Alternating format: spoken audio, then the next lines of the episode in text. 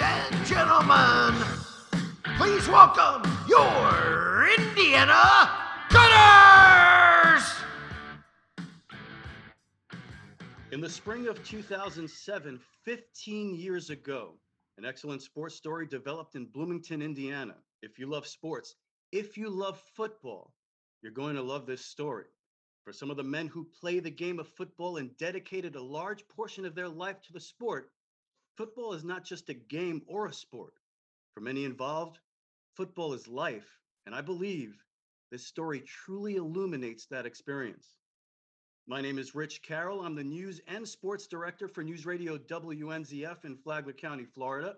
I'm also the voice of Flagler County football for the Matanzas Pirates and FPC Bulldog football games. Been doing that for close to a decade now. And also, I have my own sports show here locally, Out of Sight Sports, on News Radio WNZF every Saturday morning at 7:30, or just check it out on the Flagler Radio app. Bloomington, Indiana, and Monroe County are known for sports. It's the home to Indiana University and countless national championships in various sports, seven Olympic athletes, numerous Hall of Fame sports journalists, and several outstanding professional athletes. Impressive for such a small community. Not everyone outside of Bloomington knows the story about the Indiana Cutter Semi Pro football program. If you lived in Bloomington from 2007 through 2009, then maybe, just maybe, you were able to catch one of their exciting football games and follow the program. During this period, the Indiana Cutter Semi Pro team captured the heart of football fans in Bloomington and throughout the semi professional football world. The program appeared in three consecutive league championships and won back to back titles. It became nationally recognized as a shining example of how to build a successful semi pro football organization. And the two gentlemen responsible for the program's success during that period are my guests today. Let me introduce our first guest, Jim Allen. He's the co founder of the Indiana Cutter Semi Pro Football Program. Jim was inducted into the American Football Hall of Fame class of 2013. Jim, welcome to the program. Thank you. Glad to be here. So awesome to have you. And this is an incredible story, but you know what? Let's start from the beginning, okay? Talk about bringing semi pro football to Bloomington and some of the challenges you faced, and really what inspired you to bring semi pro football to Bloomington. Well, I was a career firefighter, and we had a couple of uh, volunteers at our station who had played football in high school. And they came to me one day with an idea. And I, I hadn't I hadn't even heard of football at this level to you know to be honest till they came in and they wanted they wanted me to try to put something together and I I said well I don't know I've never done anything like this before. And I don't like to fail at anything. So I, well, I did some research and stuff and we got to talking. And the more I talked to them, the more I realized that uh, once somebody left high school and they were a football player, they didn't have an option to continue playing the game they loved. Uh, if, they were, if they were base, baseball player or a softball player, uh, you know, they they could uh, go on and have your amateur softball teams and and do that. But there just wasn't nothing for football that I knew of. And I guess there, as it turned out, there was. It just wasn't available in Bloomington, Indiana. So I got uh, did a little research. We we come up and I said, well, let's let's let's get together and see how many players we have. Uh, you know, because just two guys, you're not going to go far. So on January the the 10th, I uh, we had a practice at a middle school, and there was like 20 guys showed up. It was snowing. The wind chill was like five degrees, and I'm like, I got 20 guys out here wanting to play football, and we're out here in, in, in Green Bay Packer weather. So I think maybe we need to try to to get that going, and that's when I started working on it. And, and uh, so that's how basically the idea came to me, and then I took it from there. So you show up there, it's freezing cold, the snow is falling. You see these 20 guys show up, they want to play football no matter what. That's the reason they're there, right? They're there because they have the passion for the game, yet that outlet didn't exist for them to really continue to play the game after college, after high school, whatever it was. But the, these guys show up, and you realize at that moment that, well, maybe there's something special about this idea. Maybe it's not just starting a football program, but it's doing something for these guys. That's that's right. It uh, yeah, I, I I put on three or four layers of clothing. I remember that day, and I was like, I'm going to get up there and and Darren, one of the one of the volunteers, and, and Wayne, who another one of the volunteers. It's going to be me and Darren and, and Wayne up there throwing a football around. And they assured me they had at least 15 guys that was coming. And when they started showing up, I was like, okay, th- this is this is something we really need to do.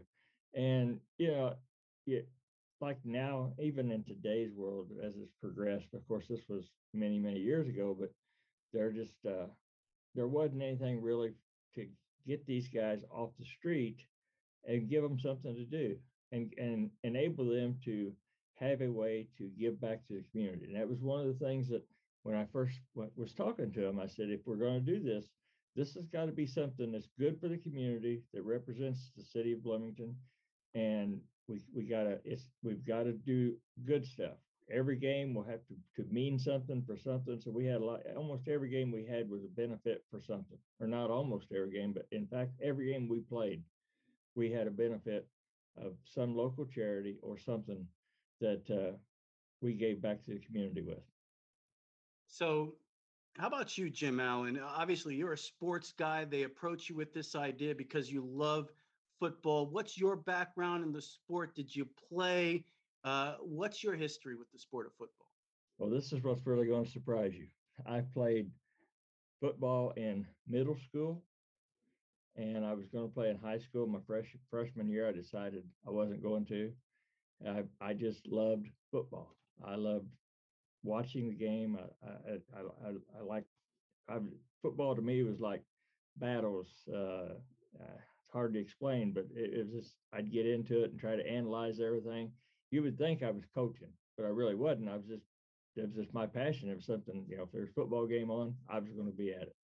Uh, my dad, he uh, worked as head custodian at a, a high school here in, in Martinsville, Indiana, and he was there for like 30 years and he can you know of course i followed the martinsville team that's where i graduated and it, i i remember you know we had israel thompson uh, was he he was a player that my dad really loved and i liked watching and we had earl hannaford they both wound up being indiana mr footballs and i'll tell you I've, football is my favorite sport. I mean that you there's just no ifs ands or buts about it and i just just dove into it why did you know what is it about football you think about super bowl sunday and and the majority of the country is sitting in front of their televisions watching the game? It's the most viewed sporting event of the year in, in the united states of america.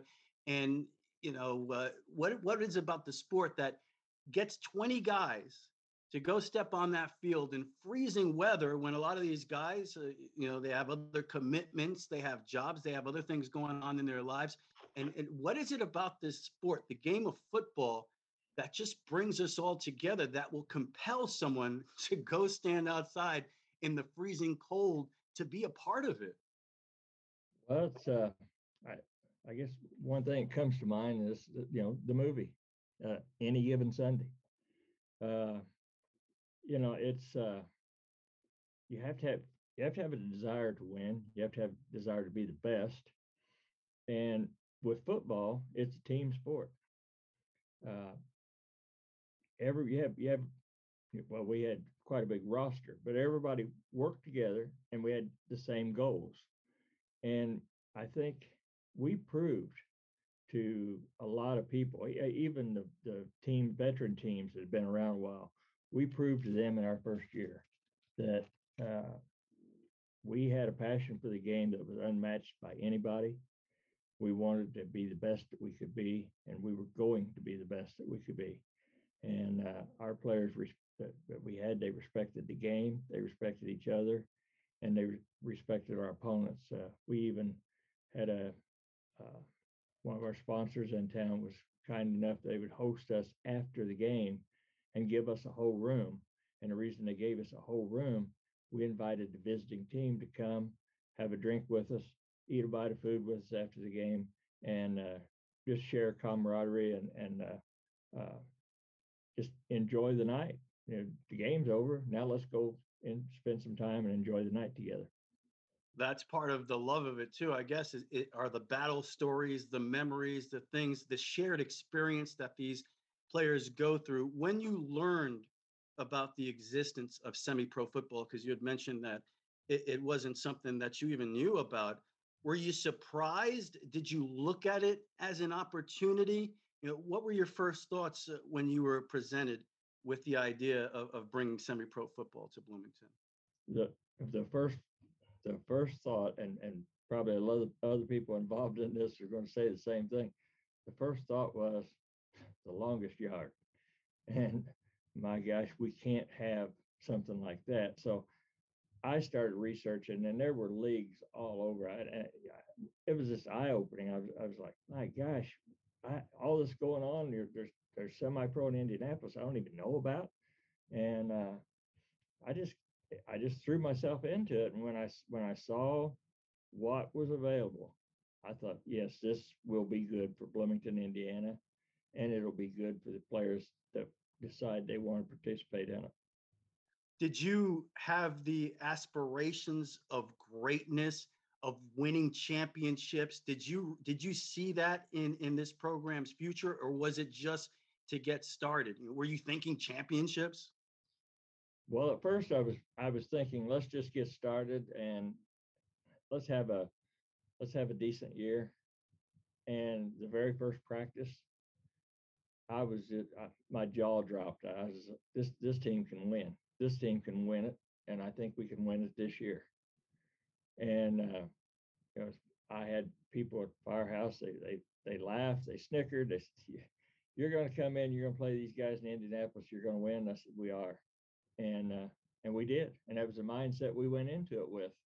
Uh, we went into it. We're not out here just to to play football on a Saturday afternoon. We're out here to have fun, have fun for our families, and to at some point win a championship. And that championship came sooner than we thought. Okay, so when you get started, first things first, you have to find a leader. And that's the head football coach, right? And we all know how important a head coach is to the success of any football team. It's vital. That's right. Tell us about how you found your leader. Well, I had a uh, gentleman was really a good friend of mine that I had known he for a while. He had uh, coaching background, and uh, I went and talked to him, and his name is uh, Brent Slinkard. I went and talked to Brent. His office was, believe it or not, just down the hill from where we were practicing on that first day. And he was kind of skeptical about it. And I, was bound and determined that I wasn't going to let up. I was going to convince him that he was going to be the coach of this team. And uh, we talked and talked, and by golly, one day he called up. He said, "Let's go with it," and that's uh, that's where it started. But I had one guy in mind, one and only one guy, and I told the guys, if Coach Slinkard does not come on board, this is not going to fly and we're going to drop it. Well, guess what? Coach Slinkard is on board here for this show today. Isn't that right, Brent? Rich, how are you? I'm doing great. Thank you so much for joining me and Jim Allen on the program. Yeah, this is this is awesome. And and Rich, you know, I, I might uh, add that we are recording this on Super Bowl Sunday, February 13th, 2022. Rich, I'm going to put you on the spot. Who's going to win this afternoon? You know what? I, I was uh, thinking about this all week, and I gave my predict my predictions yesterday morning on Out of Sight Sports, and I did go with the Rams. it's an interesting game. I, I, think it could go either way. That's great. Um, good to join your program, Rich. This this sounds like great fun. Uh, Jim, my friend, how are you? I'm doing great. I just uh, relaxing here at home. We, we, we were at church this morning and got home and relaxing, waiting on the, the, the program time to roll around. And I feel great today. Good. Glad to hear it. Rich, um, it's so funny, uh, and thanks for the introduction, Jim. But I, uh, I have to share with you. You know, we're doing this on Super Bowl Sunday. We're all sports guys. We love sports. Rich, you're you're a professional at this, and it's just a pleasure to, to do this program with you. But you know, I, I was chuckling a little bit earlier when Jim was talking about, you know, the context of semi-pro football because to me, Jim Allen was a friend of mine. He had credibility, but this idea had no credibility whatsoever because I had no understanding of the uh, how semi-pro football was all across the country.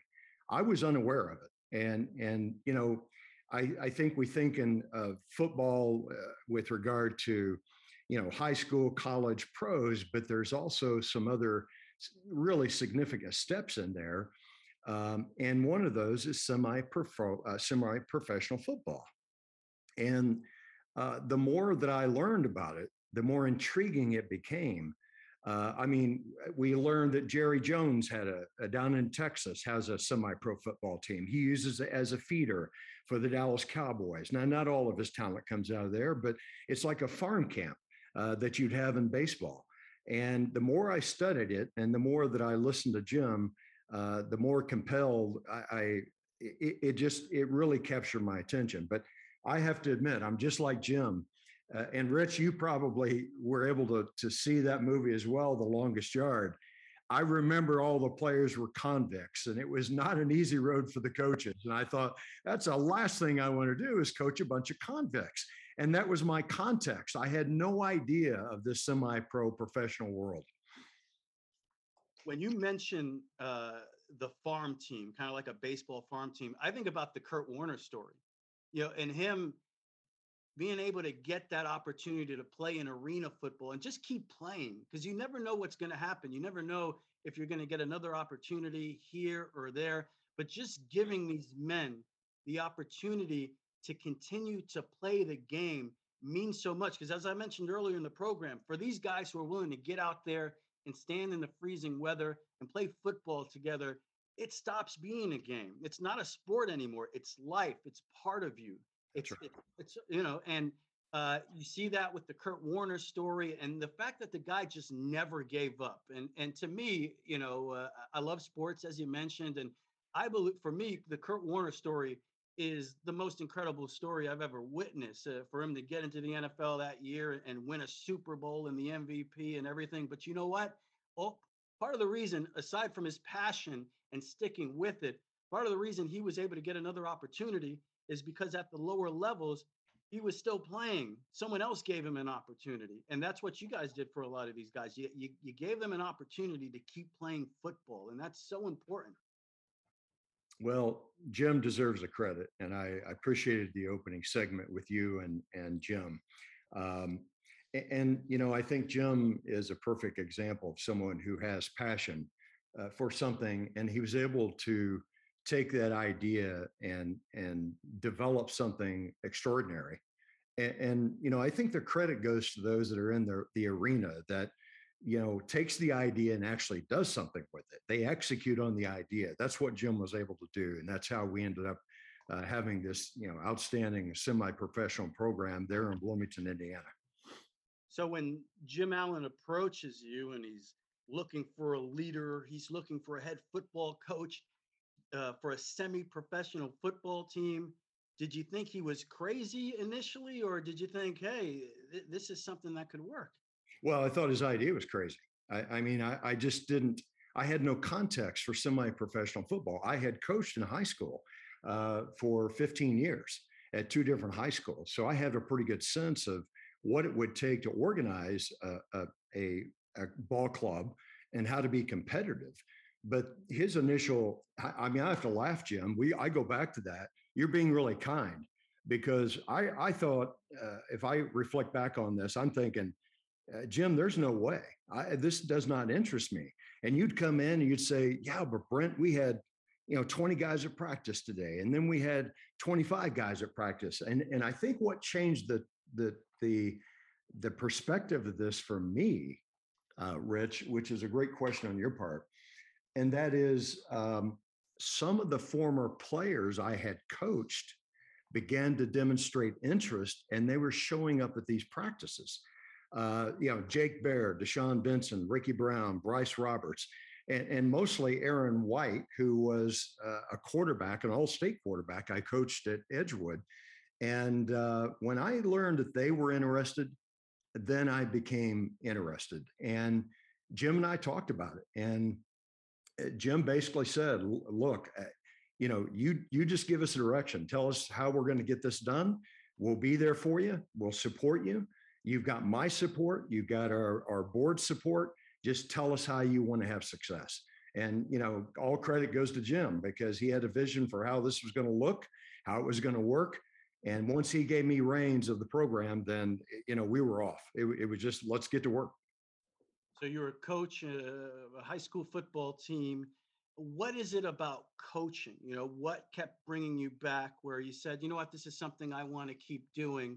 Uh, what was the experience in high school and how are you able to take that experience and use it at the semi-pro level? Well, I think we all would agree uh, that uh, football is one of the greatest teachers of life.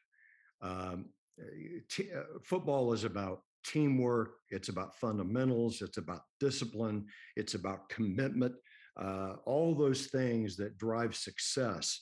We, we're able to take these lessons in football and apply them in life. And, you know, I can tell you for certain, I would not be who I am today without those fundamental lessons learned both in, you know, junior league and, and high school and college as a player, and then going on to coaching over the years. Uh, it's the great teacher of life, Rich. And I, and I know you know this and Jim knows this, but I think that was the, the appeal to this is that, you know, we can probably help some people uh, in our community uh, and give them, you know, every one of these guys had a burning passion for the game, and we all had common interest. Uh, so, yeah, I think that was the common denominator uh, between all of us, no matter whether it was coaching or a player or a team personnel or board member or you know sponsors. They all had passion for this game that we all love, that we believe is a great teacher of life. How would you describe your coaching style? You got many different coaching styles out there. You, you got your in your face coach, very loud, uh, you know, gets his guys ready. And you also have the silent type that's very strategic and uh, analytic. Uh, what, what, what would be your uh, coaching style?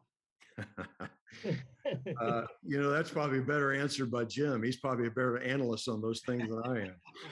what would you say, Jim? Uh, he was uh, he was he was intense when he needed to be. He was intense when he needed to be intense, but during the game, he was his he was just focused on what was what was going on. He had his game plan. He was going to stick to it no matter what.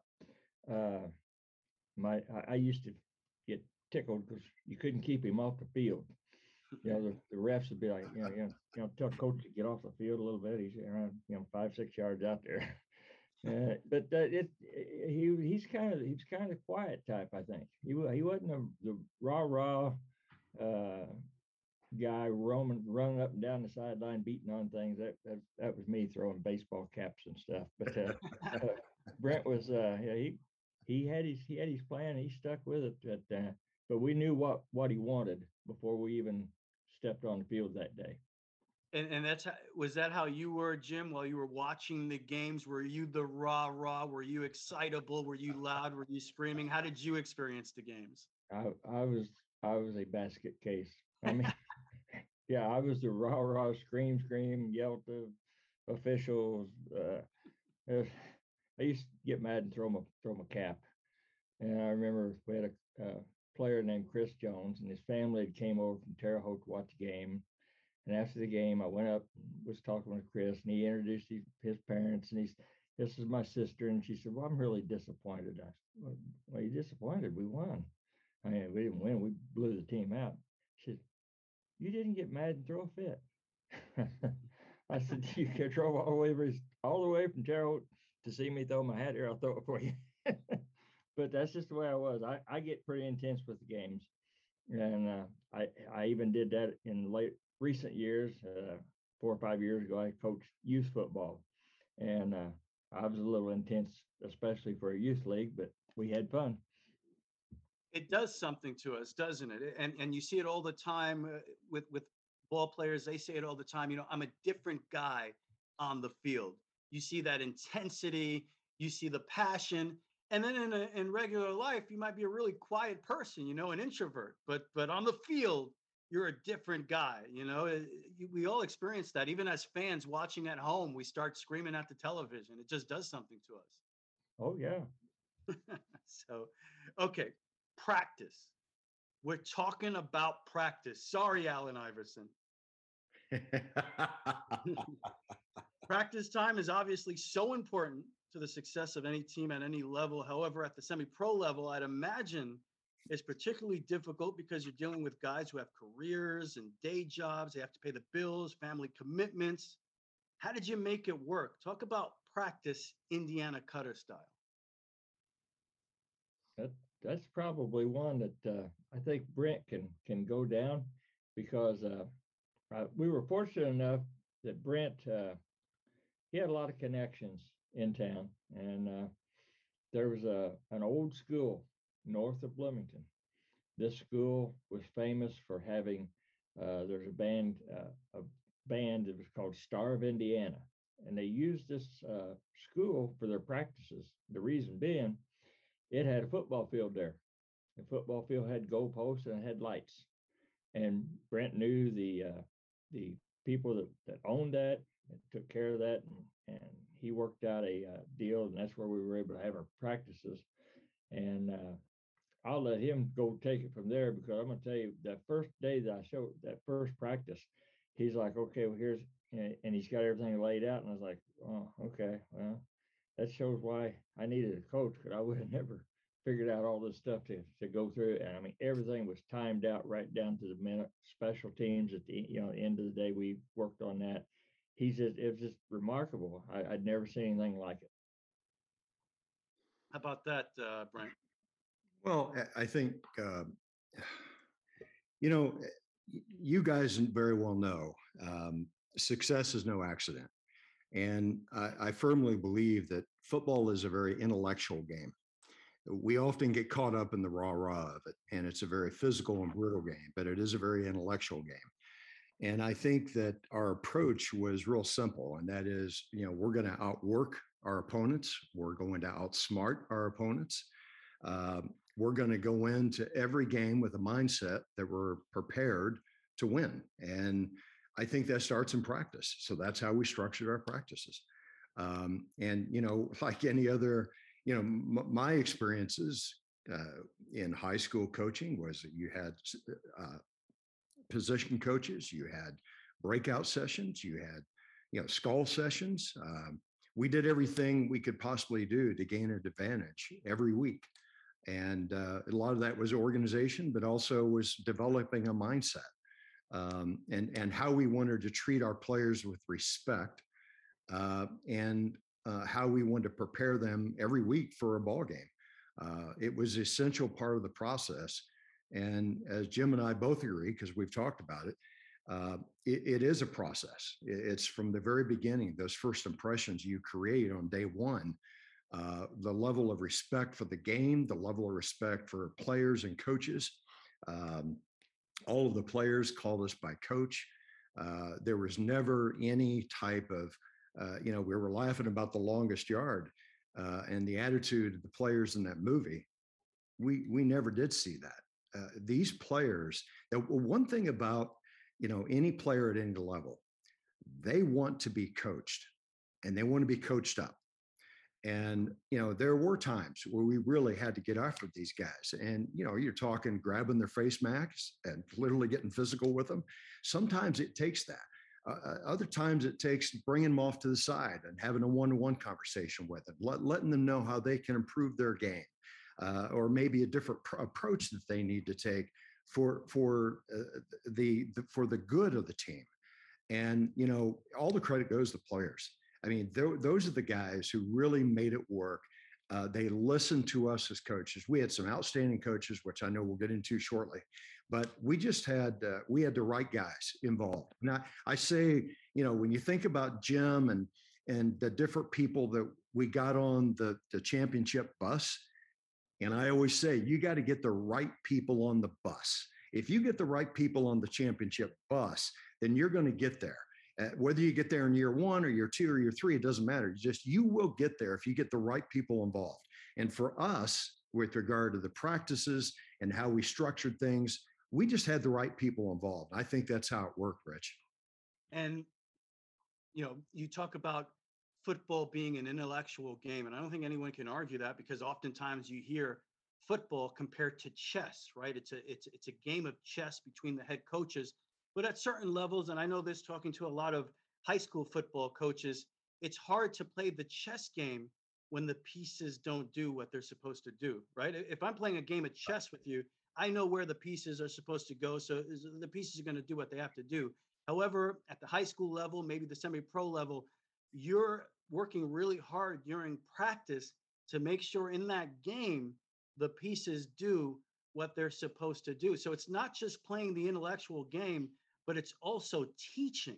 And I, am sure that you had to do a lot of teaching uh, as your time as a coach so that you could play that chess game. Oh, Rich, you know, it's so fascinating you mentioned that because it was quite the opposite. Hmm. And I know that sounds crazy, but we didn't have time to to teach fundamentals. Uh, they better pick that up in high school or college before they come to a semi-pro league because the fundamentals have to be there. Now, did we review some things? Sure, we did. But I think the thing that we did probably as well as anyone else was analyze and assess talent. And, you know, Jim was always, you know, in my back pocket, uh, you know, uh, making observations and, and looking at the talent to determine where we put people uh, and how we have success. And as you well know, Rich, in sports, you know, you get people in the right spots, you're going to have success. You just have to go through the critical aspect of assessment and analyzing what you have and then get people in a place where they'll flourish. Yeah, I mean, that's usually the key is to put guys in a position to succeed. And that's what all the great coaches do. Would, would you consider yourself the type of coach that has an offensive system, has a defensive system, and you're going to put your players into that system and, and they're going to succeed? Or do you try to adjust to the talent that you have Jim and I, we've talked about this. Yeah, Rich, you well know if you're running a college program and you have a particular system, then you get to recruit players into that system, right? Yeah. Uh, I mean, if you're a drop back team and that's your scheme, then that's that's fine. Uh, if you're uh, more of a run and shoot team, then that's fine. You you you can draft skill set to what you have. But I think in high school and particularly in semi pro, with our experiences, we didn't have that luxury uh, we basically had to look at what we have to work with and then get people in the right spots and build schemes around your talent. I think for you know at high school and and semi-professional, you got to approach it that way. When you get into the collegiate uh, uh, system or maybe in a pro system, then you can start uh, recruiting talent around scheme. But in this particular case, Jim, I mean, we had to we we were out recruiting, but we had to make sure we just got good athletes. That's what it come down to. And when you're at the semi-pro level and you get into practice, I guess it depends on on how many guys you have on your roster. Do you have a lot of guys playing both ways, Ironman football? Did you have a lot of that going on at your level?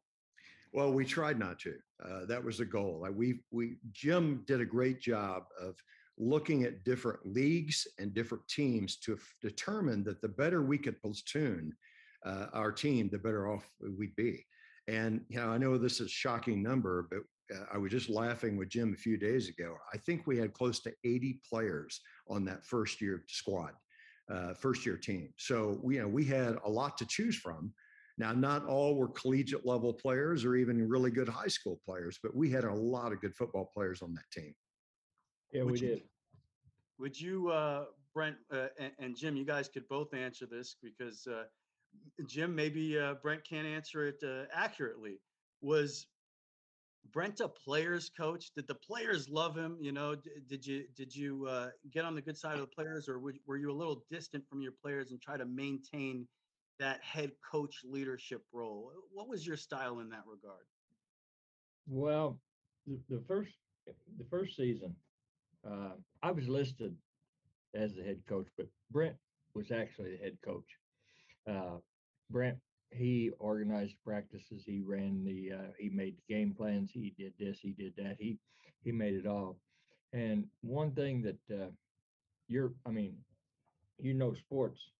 So you're sitting here. We have we have 60 or 80 players, you know, to 80 players that want to play. Not all of them are going to show up to practice. You're going to get that. But the kicker to all this that shows what what an amazing job Brent and the coaching staff we put together did. They only we only practice two days a week. And those practices I, I believe were like from six to nine, something like that. And it was on two, I think Tuesday and Thursday. And the Thursday practice was more of a walkthrough because uh, you don't want to bang get banged up or you know whatever but I'll let Brent elaborate on that a little bit. But yeah, this this isn't where you practice every day, and and guys with jobs, they well, coach, I can't make it to practice. But Brent Slinkard was the he those players would have walked through the gates of Hades with him if he asked them to, and that and that, that's the respect that they had for him, and he returned that respect to them, and uh, you know they thought of me really well too. But I'm going to tell you. Uh, Brent was the actual, he was the main leader in this organization. Well, go ahead. That's that's nice for you to say, Jim. I, I, mean, I think there was mutual respect for both of us. But Rich, it, you know, it's just real simple. I, I, it's a great question, but um, I think it's one of the lessons we learn in life, which is you treat people with respect. And we did that from the very beginning in, in our first tryouts, in our first uh, practice, we demonstrated respect to the players, and in return, they delivered it back tenfold. Uh, we never had disrespect uh, from our players. They, they, when we asked them to work hard, they worked hard. Uh, and I think part of it too is we were really clear about our vision. And our vision is we're going to work our butt off. We're going to out prepare the other team, and we're here to win championships. And I think that was that was the message from the very beginning. And, and you know, guys who love the game, just like us, we like to hear that. We we want to know that this program has a vision for championships because when you win championships, everything changes. You create relationships for life. Uh, so I think that they bought into the vision that Jim put together, uh, and I think that they they accepted the criticism as well as the praise that we provided to them as players. Just one last thing on practice here. Everybody sees the professional level and, and these incredible locker rooms, these incredible facilities. Obviously, that's going to be different at the semi pro level. Talk about the facilities that were used for practice. How difficult was it? Uh, uh, just talk about that. Where did you guys practice? What was it like? Talk about the facilities. Wow. Well, I'm gonna let I'm gonna say I'll start out just one little thing, and then I'm gonna let Brett Brett talk about that. Brent talk about that. Uh, I believe we were the first semi-pro organization in the state of Indiana that actually used a combine before for tryouts. I mean, it was like a pro style combine, and I think that that uh, led to us getting many of the really good players we got and I mean, it brought people out. I remember one guy came, he had on cowboy boots and he, he wanted to be the quarterback. He was wearing work boots. But anyway, I'll let Brent go take that uh, and uh, answer that question for you.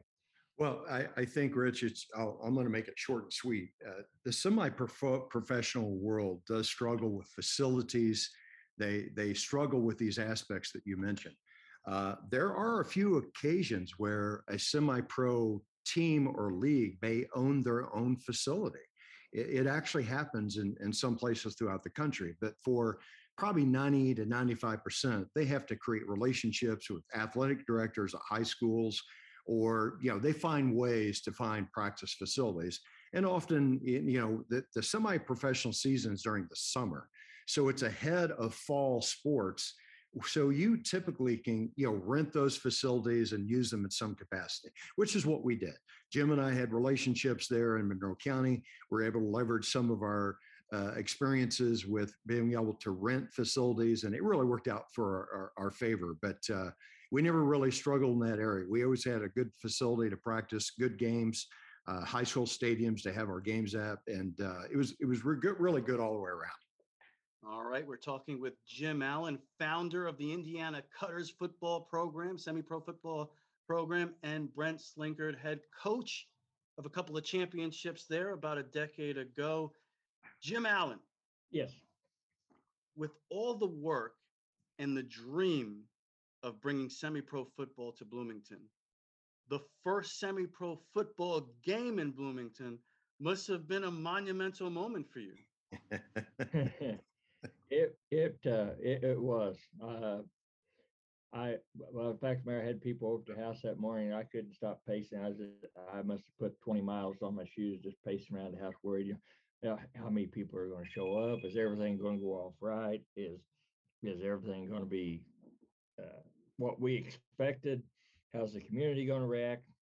And uh the first game I I had went out and I knew some people that uh, knew a guy that owned a fireworks business. So he agreed he was going to come and shoot fireworks off when we took the field. And uh, after every score, Brent got a, he got with the uh, I think it was called Bloomington Bra- uh, Brass Band, and uh, we decided we'd do the Notre Dame fight song as we come out onto the field. And after every touchdown, and after every touchdown, Mr. Porter would shoot off some fireworks and uh, it was just it, we had everything looked good on paper, but it's one of them things where you just don't know. You you pray that everything goes the way it should. We were playing this team from Ohio, and and they had probably 30, 35 players. That was it, and they carpooled over. So they're they're out warming up, and our team's getting ready to come out for its final warm up.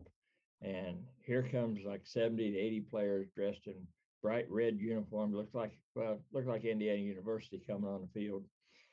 So we go down, we huddle up in the end zone, and it's time to do take the field so we can get the national anthem going. And we we go across there, and this fireworks guy shot off something that, that would rival a, a, grand finale somewhere. It's just boom, boom, boom, boom, boom.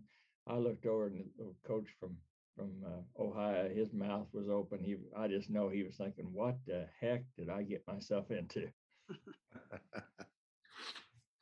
what do you remember uh, about that day, Brent? Oh, it's. It, I think just uh, just real quick, Rich. It was just fascinating what Jim had put together, um, and our board members. We had a lot of people involved with that day.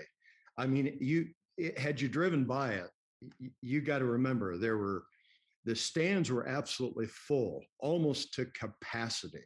There were cheerleaders, there was a band, there was fireworks. And I think Jim, if if he understood anything, it was how to how to create entertainment. And he really was able to carve this out, along with board members who helped out, I know. Uh, but he was able to carve out this experience that was undeniable. And here it is in June of uh, of the summer, and you're able to go watch football, high quality football, where you get to see not only some really outstanding high school players who have graduated, but now you get to see uh, several Indiana University players, Division One players. Uh, you get to see players from Notre Dame. Uh, the, I mean, it was a great ticket uh, for a Saturday night. And, and best yet was Jim. You know, he touched on this, but I want to be real clear here's another part of why Jim Allen is in semi pro professional Hall of Fame. He always connected a charitable cause to every home game. And that first home game, if I recall, was for the food pantry.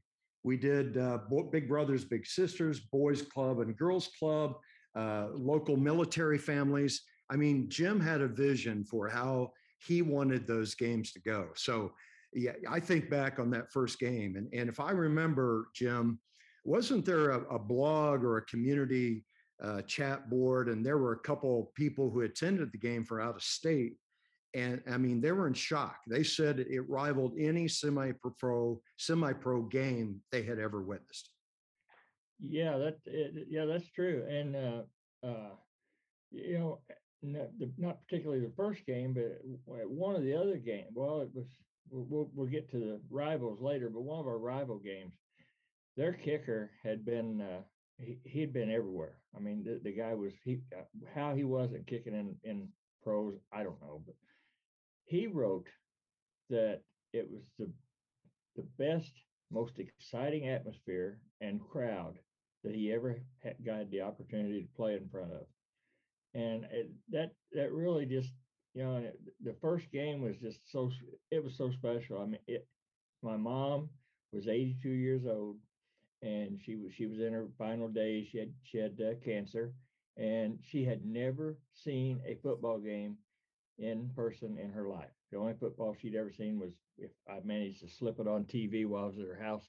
I'd watch a little bit before she told me to turn it off. She didn't like it, but she loved it. She came to two or three of our games after that, and it, that's it's it's just it, it's indescribable. I I had tears in my eyes when I came out on the field. I mean that that's how emotional I was, and the board members that that we had, we all worked together. We had there was a, a, a cheerleading school here in town that gymnastics, cheerleading, stuff like that. Uh, it's no longer uh, in business. It was Midwest Cheer All Stars, and they provided us with 22 cheerleaders in red and white uniforms to cheer at our games on home games. So that's uh, I will never forget that day. I will never forget coming out from another goalpost and running on the field with the team and Brent. That that that's something that will I'll, I'll cherish forever. That's amazing, uh, Jim Allen. You know, uh, while Brent was getting the team ready as the head coach, getting them ready for the first game ever, a semi-pro football game in Bloomington, you had another job, and, and I think this will be interesting for a lot of people and it's, so fascinating when you talk about this was the first game ever but it's a big event. It's it's you have the the uh, stands full of people. You have the cheerleaders. You how were you as the founder of this organization able to build that kind of interest uh, for something that had never taken place before? How did you get the entire community behind it to where you filled those stands and created that kind of atmosphere? How did you accomplish that well, we got we the local media, luckily, uh, got behind us from the start. Uh, I remember, uh, like Brent said, the, the, the first game was to benefit one of the local, I think, food pantries, and that got us a lot of free advertising. Uh, there was a, a, young lady at uh, 105.1 uh, FM up here that I had known for a long time. Brent had known her for a long time and she did an interview on the radio and and when I went to the interview, I went with with uh, 20 passes to the game, and I told her, "You guys have a contest of a morning or something? Somebody have call in, and uh, they can win some tickets." And I said, "You know, we got to," and we stressed that it was going to be family entertainment, and it, it that you know it wasn't going to be reverting back to the longest yard it's going to be football at its finest. And we, we hammered it to the media and hammered it. And I think there was one media uh, guy who kind of blew us, blew us off and said that'll never fly in Bloomington. And I won't mention any names because he still he still does sports. but uh, he's on our he was on our side after after the first couple of games. He realized we, we had something going, and that that's when you get somebody like that uh, that you know, at first says you're not going, you're not going to make it, and then you know, two or three weeks later, they're like, wow, and uh, that's it's just remarkable. If had if it hadn't been for the community and the media and everybody getting behind us, I, I don't know what what that first game would have turned out to be. So now, what initially the Indiana Cutters program is something that's providing an outlet for these football players to continue to play football. You're doing something very positive for the players' lives, but that metamorphosizes into something that's doing something positive for the entire community. The very first game, you're helping out the local food pantry, and every game after that, you're doing something else for the community. That's really a fantastic idea because when you're local, you want to get local involved and you're doing something not just for your players now, but the community itself. Uh, was that your idea? Because it's quite brilliant, and uh, I'm sure the the community got behind you in part because man, look at what they're doing. Yeah, uh, I, I grew up in Martinsville, Indiana, which is uh, 20 miles north of, of Bloomington. And Bill Siderwitz was the coach up there. And uh, Coach Siderwitz is where I got the idea for the fireworks from. Uh, they used to shoot fireworks off when the team took the field and after every score, and then it kind of it kind of caught on. But uh, I just always remembered uh, one thing that, and Coach Siderwitz, he's a Hall of Fame coach for, he's in the Indiana, uh, he, well, he's in a lot of Hall of Fames. But anyway, uh, he, I remember one day we were at an away game and he wanted some fireworks shot off, and, and of course he he managed to find somebody to do it. And I was like, "Are you even doing that over here?" He said, "Hey, uh, you know, if you if if it's exciting, and you make it exciting, and you make it a crowd pleaser, and you always give back to the community, like we were, I told him about, you know, I'd mentioned about stuff. He said, they'll they'll come. He said, the bigger the circus, the bigger the crowd. Little PT Barnum coming out there, How Rich? the big top. Uh, That's uh, and right. before we move on, of course, I have to ask: uh, Did you guys win that first game? Oh, we blew them out. A sign of things to come, right? well, Brent was Brent was nice. He he he uh he Brent never he he never kept the foot all the way on the throttle. So they didn't get it wasn't a total blowout, but yeah, it was uh it, they they were out they were out of the league and they this was they were a second or third year team. So And, and when you uh, we see proved ourselves. when you see uh, you outclass the other team by such a large margin in the first game ever, do you start to get bigger aspirations? You, you know what? Maybe something special is going on here. I I I had just I had thoughts, like I said, that we were on something, but uh, it wasn't until I think the third or fourth game, and and we- we'll get into rivals, uh, you know, later on. And at that game, I think that's when I realized that yes, we we had what it took. We just needed to we just needed to be sure we came together and bought into the program, and we would win because we played this this team up in uh, Indy, and uh, it, it was so crazy. Our our kicker he, he left his he left his tee. He didn't have his tee with him. We didn't have a spare one. You know, you you, you learn things. Well, I didn't. I hadn't been around kickers and stuff like that. So I I go over to the other the other head coach and ask him if we can use their tee. Uh, we found out real quick uh, there's no friendship on the football field. We're speaking with Jim Allen, co founder of the Indiana Cutter semi pro football program. And of course, Brent Slinkard. He was the head coach for a couple of championships. Uh, Speaking of which, the first championship, the amazing game, the Hollywood finish, all of it. Remember that day for us. Oh, it was it was uh, it was something. I mean, we we we had to we had to overcome an obstacle the week before, and, and Brent will will remember this, I'm sure. There's a uh, Don't- uh, Don't in bet Blooming- on that, but go ahead. Yeah, I'm well, in- older. in, in Bloomington, every year they have a bicycle gathering that draws people from all over the Midwest. Uh, it's called the Hilly Hundred. Well, the Hilly Hundred was set to camp where we had our home games. We lost. We didn't have a place to play. Uh, so I I call up to Martinsville. We, we can we can use our practice where we practice. We could have used that if we had to. That was a backup plan.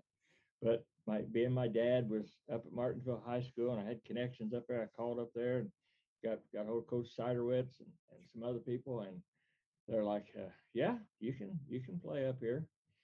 So the Final Four game for 2007 was played at Martinsville High School on their field, and the team that we played was from Ohio, and they were they were a good team, and they they were bragging about you know they're going to put us away by 20, 30 points, and it turned out to be just the opposite. Mm. Uh, we we had one heck of a game, and then we went up to Bourbon, Indiana, to face the Kosciusko County Mustangs, and they were a loaded team. Uh, it was a it, we knew it was going to be a tough game, And what we didn't count on was for the weather to be like in the high twenties at kickoff time. But we were prepared. We had kerosene heaters. I had managed to get some hardware stores to donate that we could take up with us. So we had them on our sideline. We we did everything right. And then uh, the game got started, and I'll let I'm gonna let Brent go into the game because he he can uh, he he can describe it much better than I can. Because I I I just was in awe once that game started. Well, Rich, eh, I probably I'm not going to take as deep dive as maybe Jim is thinking, and and uh, the details uh, I know matter to a lot of the people that were there. But for people listening to the program, uh, I'll just give you some broad strokes. Uh, the final score was 38-37, Rich. Hmm. So we were one point better than uh, this team in our championship game, our first championship. It was a back and forth game. It was a, thr- a thrilling game. Uh, you know, great, great athletes on the field, uh, a lot of determination, and it really it, ended up going down to the final couple minutes, uh, and uh, we found a way to win. Um, and I'm going to give a little credit to uh, all of our players in particular, but but one that I had coached in high school, and then I had the great luxury of coaching him again in semi-pro, and that was Aaron White. He was the quarterback of the team. So he and I were, because of the experience we had in those situations prior, uh, there were just a, a, very fluid level of communication between us. I think he knew what I was wanting to do, and vice versa. And and uh, uh, matter of fact, if it had not been a uh, for a great play by Jakeem Gilmore, who is a Indiana University wide receiver, uh, who is playing for the Cutters uh, making a great play and getting us down the field and finally scoring a touchdown, it probably wouldn't have happened. But uh, it was a great defensive effort, great offensive effort, special teams. We were hitting on all cylinders as we should be in a championship game, and and that's that's what I remember off the top of my head. And talk about your quarterback. I believe he had a big turnover late in that game, but then was able to come back and lead your team down the field for that last uh, that that end of the game touchdown, and of course the extra point that would win it. Talk about him coming back off of that turnover. Yeah, it, that's on me. Sometimes the coach just makes the, the wrong damn call, and you know it, the, the conditions were not right, nor was the defensive scheme right, and uh, you got to own those when you make bad calls. But then we were able to come back and and and and redeem ourselves. But with all that said, Rich, here, here's what I remember, and I think you'll you'll really will appreciate this. I remember the end of the game like it was yesterday. And Rich, I've never seen grown men cry on a football field like we did that night. I I believe that for many, uh, it was a championship they had never had an opportunity to win before uh, in high school or maybe even maybe even college. Uh, for many, it was the end of a long battle, a long season of which they made a commitment to. They believed in what we were doing and they finally had uh, a reached the pinnacle. Um, we were presented a beautiful trophy at the end of that game. And, and the thing I remember most is the emotional demonstration by, and, and I'm not talking a couple, I'm talking, you know, a good dozen or uh, 15 players just literally laying on the field uh, crying uh, their eyes out in joy because we had won a championship. And I, I have to be honest with you, I've never been involved with anything quite like that in sports. I played all my life and, and been around the game all my life. And I've seen it on TV. You know, you, you see a national collegiate football championship and you see guys on the field at the end of the game just losing their mind. Uh, I had never experienced anything like that. And, and it was just a beautiful thing to see our guys come together as one, as a team, and can make that commitment and then finally to win that championship. That that's what I remember. And Jim Allen, I, I saw that uh, back in 2018, you were able to hold that trophy and you were honored at halftime at a recent uh, at a 2018 uh, Indiana Cutters game. What was that like to be honored at halftime, holding the trophy, remembering the championship? Tell us about that. Well, it was it was real it was really special that I got to got the invitation to come uh, and it it uh, I hadn't uh, even been to a Cutter game in a few years. Uh, I was up in with another team in Indy, And I got the call, and they're like, uh, you know, we're gonna have this five-year reunion. Would you? Uh, sure, I'd love to. And you know, I didn't know how I would be. It, it's kind of hard to explain. I didn't know how I how I whether I'd be welcomed by everyone, some most of them or a few of them, and it was just it just goes to show the re- respect that these guys had for everybody past. Uh, I was welcome. Everybody was giving me a hug, you know, and we, we got out there. And, you know, one of one of the guys, he he was one of my favorite uh, cutters. He always wore a mohawk, and he was there, and he was joking around, you know. And of course, uh, sadly, we lost him uh, uh, last year, I think it was. And it's, I don't know, it, it it was a thrill to be there and to walk back out on that field with these guys, and especially to to be able to stand with Brent and hold that trophy because that that first trophy, that first championship, I've had I've had two other championships, but that first one will always be the best.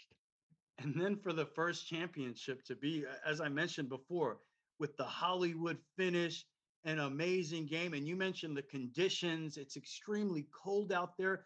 When, when you get to the field and, you and you see the weather and, and the challenges that you face in a championship game, uh, did you think this was going to be a shootout, 38 to 37? Could you have imagined that that was the type of game you were going to get? I I didn't think that. I I thought it would be a low scoring defensive. We were our defense was always superb. And with the weather being as cold as it was, I I just didn't see the shootout coming. And but it was a shootout. Uh, fact matter was toward the end of the game, we, was getting ready to go for go for a fourth down. I, you know, excitable me. I'm like, oh wait a minute, Brent, Brent, Brent, kick field goal. We got to have two scores. And he's like, you're right. So we kicked the field goal and got it, and then just got fortunate enough to be able to score again in the final two minutes. I mean, it, there was, I think, when when we scored the touchdown that went that that we won with, I think there was 22 seconds left in the game. 22 seconds. I mean, that's a Hollywood finish. That's pretty incredible. And and you mentioned it before, Brent. For a lot of for yourself and a lot of guys on your team, this was their first experience winning a championship. Uh, and I don't care what level it is. It's hard to win a championship. It's hard to reach the top of the mountain because everybody out there is trying to win. Uh, This is everybody's dream. Yet you guys were able to accomplish it at such an early uh, part of, of the Indiana the Indiana Cutters existence. I mean, you guys weren't out this at this for very long, and here you are already at the top of the mountain. Uh, how did you feel for your players, uh, Jim Allen, and, and your coach, when you saw that? When you saw that, hey, you know what? We did it. We put this all together. We did great things for these players. We did some awesome stuff for the community, and here we are. We did it. We won. What What were you feeling, Jim? Oh, I, I, I- was, I was almost in tears myself. Uh, I, I just look back and I remember Israel Thompson, uh, Lee Becton from Notre Dame, Jason Mack from IU, had all these players, and I remember the last practice, I think it was, and they all, they all talked about we've never we've never had the opportunity to win a championship. We've never, not even in youth football, and nowhere have we have we had the chance, and now we've got it. Let's go up there and do it. And like Brent said, to see when the gun sounded, right, there was a big celebration. And then you look around and it's like people are dropping left and right. They're laying flat on their back, crying their eyes out. It's, it, uh, it just, it, just something I'll never forget. So, speaking of the top of the mountain, no championship team reaches the top of the mountain without developing rivalries along the way. How about your rivals? Talk about your rivals. Who did you develop that rivalry with? Well, probably our, our first biggest biggest rival was our first year, and it was the uh, a team called the Dragons, and uh, they had won the previous two years league championships. Their coach was a little fireball, little little guy that uh, he you had to play to beat him, and uh, then uh, one of the other rivals was uh, a team in Indianapolis that JT the coach of the Dragons, who are our first big rivals, he took over the Indiana Generals, and the Generals really became a, a real, real bitter rival. I'll just leave it at that. bitter rival. What makes a rival, Brent? Uh, do you remember any of the moments where you said, "Man, the, the Dragons, you know, that's our rivals," or the Generals? Uh, can you point to anything?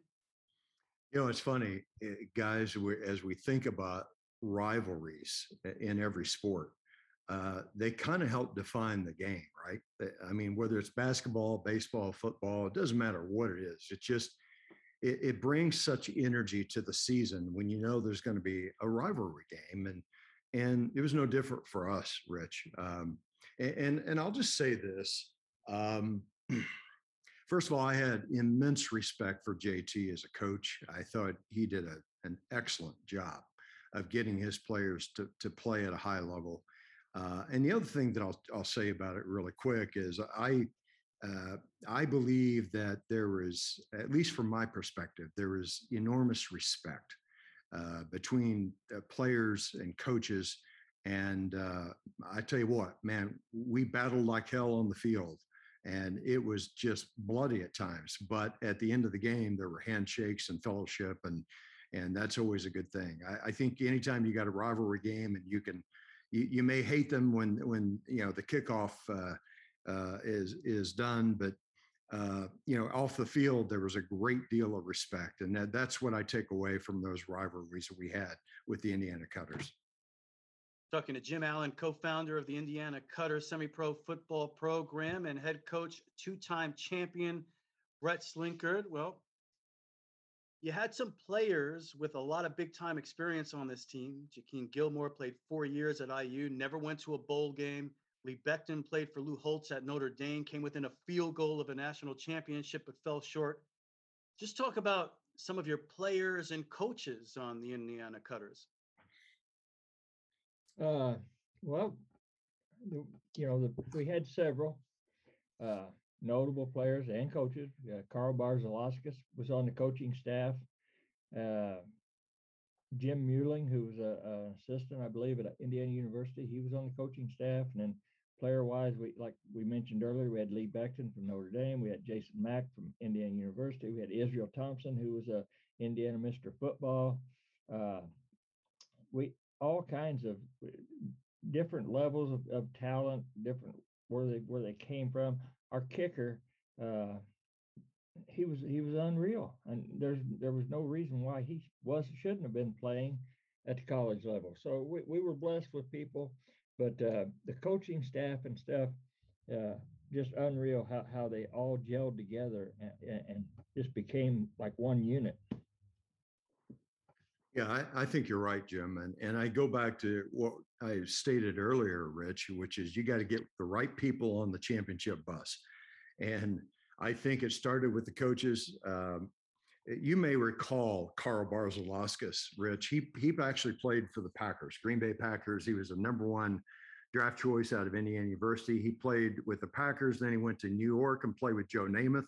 So you can only imagine you know, before practice and after after practice. You know, Carl being able to share all these wonderful, rich stories about his background, playing career. I mean, the guys loved Coach Barzilauskas. And, you know, uh, Coach Barzilauskas is just a gentle giant. And uh, he's a, he's a just a wonderful man, and and that's the kind of people we had involved. And then uh, Jim had mentioned Jim Muhling. Well, Jim Muhling had coached at Indiana University, Indiana University with Coach Mallory and, and was an assistant at Northwestern University. I mean, we had some really great people uh, on, on, our, on our staff, and that really helped. Uh, the players, you can't name them all, uh, but there are certainly some that, that come to mind. Um, you know, Jim had mentioned some of the players from Indiana University uh, you know that was that was a real credibility marker for us to have some former IU athletes want to come and play for our program. Uh, the day the phone rang and, and Lee Becton was on the other line, uh, who had a brilliant career at Notre Dame. Um, oh my gosh, Rich, when we would travel up north into Michigan or uh, in northern Indiana, I mean, people would come out to see Lee Becton play again. I mean, that's the kind of draw that we had. Uh, and it was just fun to get all these these really outstanding athletes uh, on on the on the team and on the program. But um, I'm going to pivot here just a little bit, Rich, uh, and you you take this where you you want to go with it. But uh, I, I believe that anytime you're trying to get the right people on the bus, there are some foundational aspects that are central to building a team. Now, you know, Jim pointed to some of those a little bit earlier, but I, I'm going to mention just two guys in particular because I think that they were the absolute cornerstones of our success. And without them, I'm not real clear if we could have had championships. Um, the first guy I'm going to mention is Kurt Engelking out of uh, Columbus, Ohio, uh, Columbus, Indiana. Uh, outstanding uh, Division One caliber talent, linebacker. He anchored our defense for years. Kurt was one of those guys that ha- had just he just reeked of credibility. Uh, you know, he he uh, was a man's man. Uh, he was respected by his players, and when we recruited him, and I remember to to this day the phone call I had with him uh, to get him to come and join the Indiana Cutters. Uh, there were there were another half a dozen outstanding players that joined because Kurt was going to be uh, involved with the Indiana Cutters. Uh, Kurt was such an anchor to our team, and I think one of the cornerstones. And then on the other side of the ball, and, and you know how this works, Rich. You know, you, you typically have those those foundational guys on on one side of the ball, and then you have foundational guys on the other side. And on the on the offense, we get potentially one of the greatest running backs in the state of Indiana. I mean, Israel Thompson played in Martinsville. He was a Mr. Football. Um, he he was one of the most outstanding. All you got to do is check the record books. If you don't believe me, go look at the record books and see what this guy amassed over time. And to get a player like that to commit to the Indiana Cutters and want to play for our organization was was an enormous credibility marker. Uh, he brought so much to the team, and and being able to say that you know we've got somebody like Israel Thompson, it's just like people wanting to go play with Tom Brady down in Tampa Bay a couple years ago.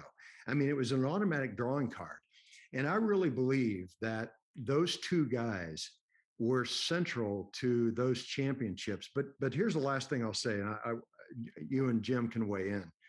These were character people again, it goes back to getting the right people on the championship bus.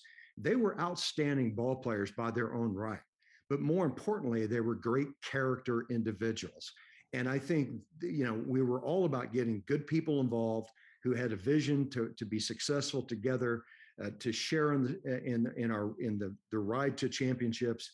And those two guys not only were great football players, they were just good men. And I think they just absolutely helped us achieve what we achieved, along with so many others. But those two guys come to mind. Jim. Yeah, that's uh, uh I was I was just uh, thinking while you were talking on on that. Uh, you know, Israel had had played for one of the best organizations Uh, it, at, before the Cutters, and that was they were called the South Central Broncos.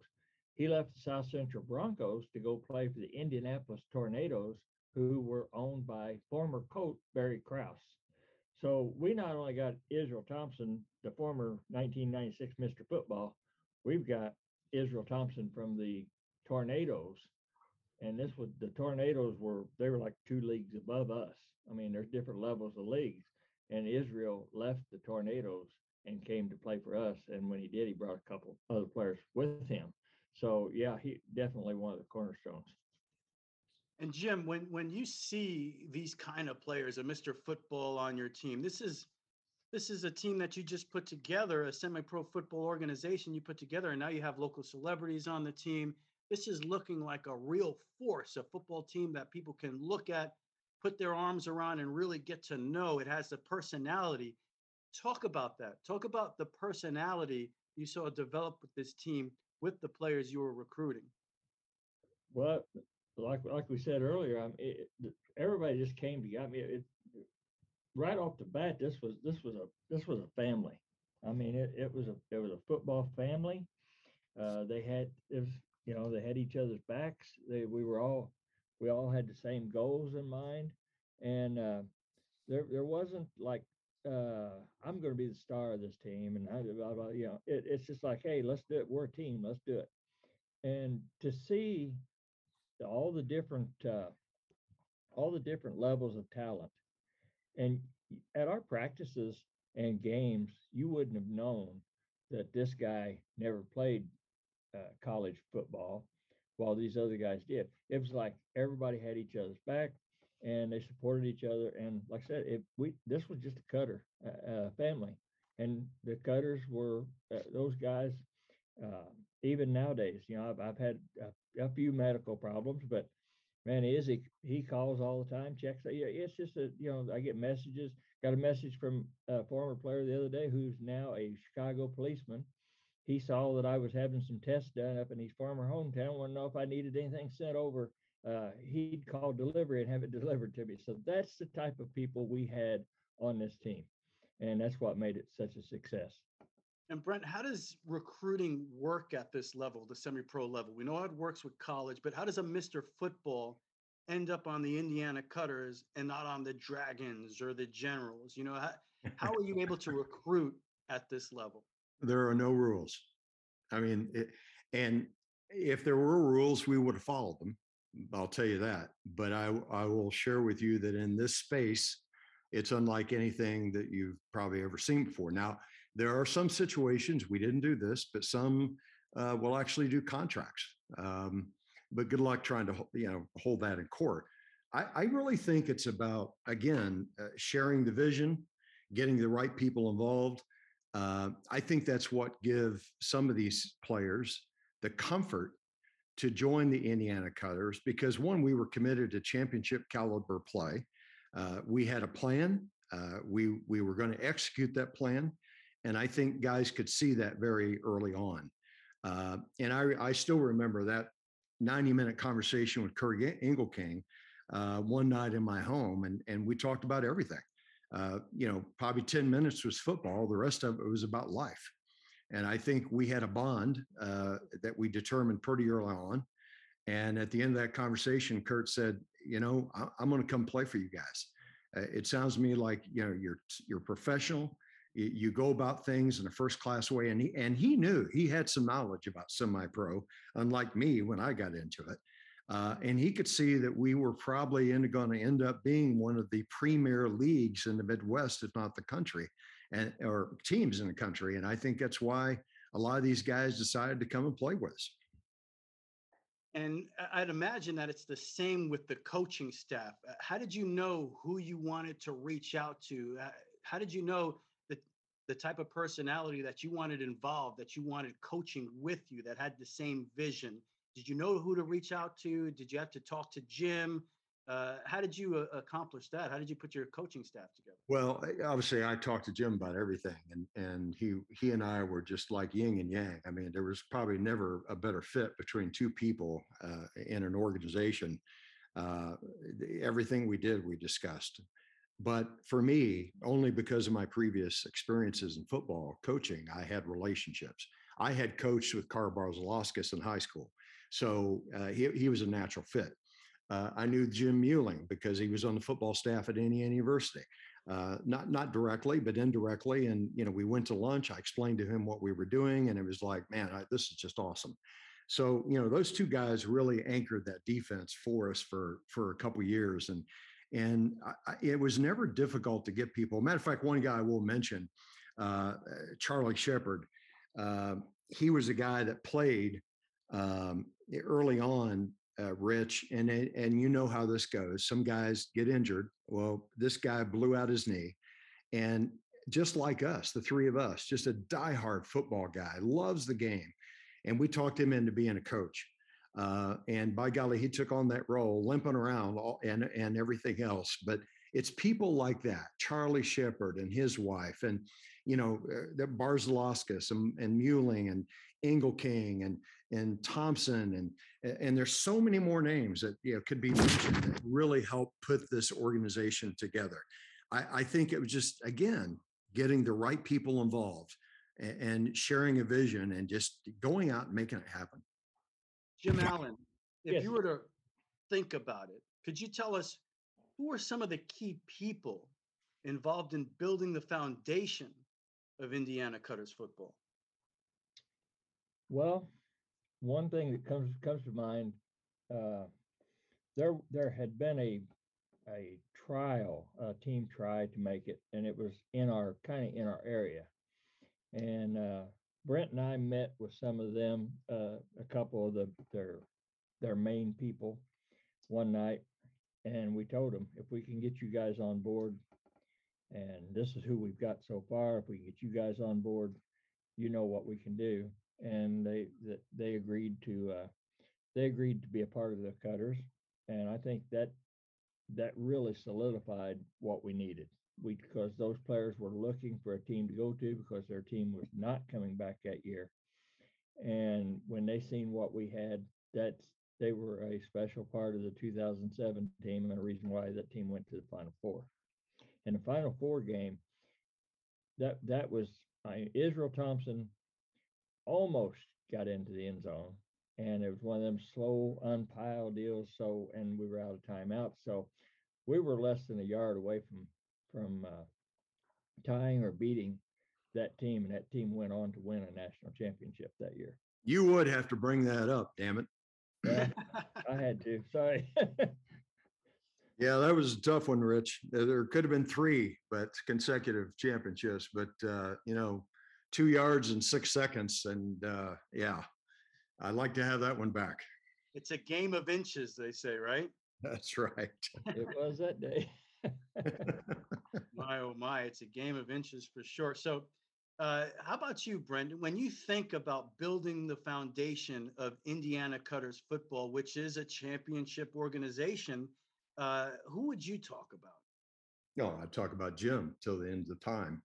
You know, again, I think it goes back to somebody has to have the guts, the drive, the heart, the passion to take an idea and do something with it. You know, too many people get credit for ideas, but they never they never happen. Uh, it's those that take the idea as he did and build a program that contended for championships. Uh, now, don't get me wrong, and, and Jim's going to be the first one to say, "Hey, it wasn't just me; it was everybody," and and it was. And I and I think back, so many faces come to mind, many we've talked about, but you know, it, it's it's guys like Mike Hicks, uh, it's guys like Aaron White, who I coached in in high school. It's guys like Jake Bear, who not only I coached in high school, I coached in youth leagues. I mean, to, to have this these foundational type players uh, with the character to, to really move us forward was just a, a game changer. And let's not forget, Rich, these things don't happen. You know, you're down there in Florida. They don't they don't happen without community support. And I'm talking board members, sponsors. I mean, every it was a perfect storm. And, you know, Mr. P.T. Barnum eh, on this call here, Mr. Allen, he did a great job of putting together, you know, the presentation. And I mean, it was just something that you couldn't deny on a Saturday night. If you were looking for something to do in the summertime, go watch the Indiana Cutter semi pro football team. You'd be watching some of the best talent in the Midwest as far as semi pro is concerned. And uh, they won championships. So when I think back to the people, there's so many to, to name. Uh, we're going we're going to miss them if we if we try, but they know who they are. They know the contributions they made to the team. Many were outstanding high school players. Some some of them were outstanding college players, um, and you know even some coaches who had, had coached at different levels uh, over time. But at the end of the day, it wouldn't have happened without Jim Allen wouldn't have happened without Jim Allen, and that led to a couple of championships. I want to go back to this because I think it's very interesting and it gives us a look into the mind of an athlete, of a coach. Because as we all know, even the best, the greatest of all time, the GOATs, right? Uh, even a Tom Brady has lost Super Bowls. Uh, uh you know, uh, Aaron Rodgers, the MVP of the NFL this past season, we saw him lose before he could even get to the NFC Championship game. We've seen that happen a lot over the years with the Green Bay Packers. Uh, when you look back and you think about the two championships you won, and also the one that got away, you just mentioned that third championship. It could have happened, but it got away. What do you get hung up on more? Do you think more about the success or do you think about the one that got away? Wow, that's a loaded question. Uh, I think more about the success. Uh, the 2007 definitely was a heartbreak, but 2008, uh, that there's just nothing that I can even compare that to. That was that was amazing. It was awesome, uh, and that's that's the one that sticks in my heart the most. How about you, Brent? God, Rich, I got to be honest. I don't. I can't even think that way anymore. I'm too damn old. I, I, you know, I I think eh, I really don't remember eh, the the the plays of the games as much as I do the relationships. And, and I know we'll talk more about this in the end, but that's that's what stands out to me. Uh, just just the extraordinary experience. Um, and you know, I, sure, do you double guess certain things as a coach? Everybody does. Uh, but all in all, you know, in a three-year window, the level of success that this program had uh, was was really second to none. And and I know we'll talk a little bit more about that as we close out the program. But yeah, that that's what stands out in my mind is just the level of achievement and success by everyone that was involved created these just uh, wonderful memories. That that's what I recall. That's good. Yeah, I was just I thought it was pretty fascinating because you always wonder that. Like I said, even the greatest. That what, what's this? How does the saying go? You win some, you lose some, right? And and I always, as a person, I never won a championship. I wonder if if I ever got to that level, would I get hung up more on on the success I had or or, or some of the failures? But uh, going back to building the foundation of Indiana Cutters football and and that part of the conversation as well. I feel speaking with you guys that this is about people, you know, and, and ultimately that's what the, the experience is about. We talked about it earlier in the show. Football is life, right?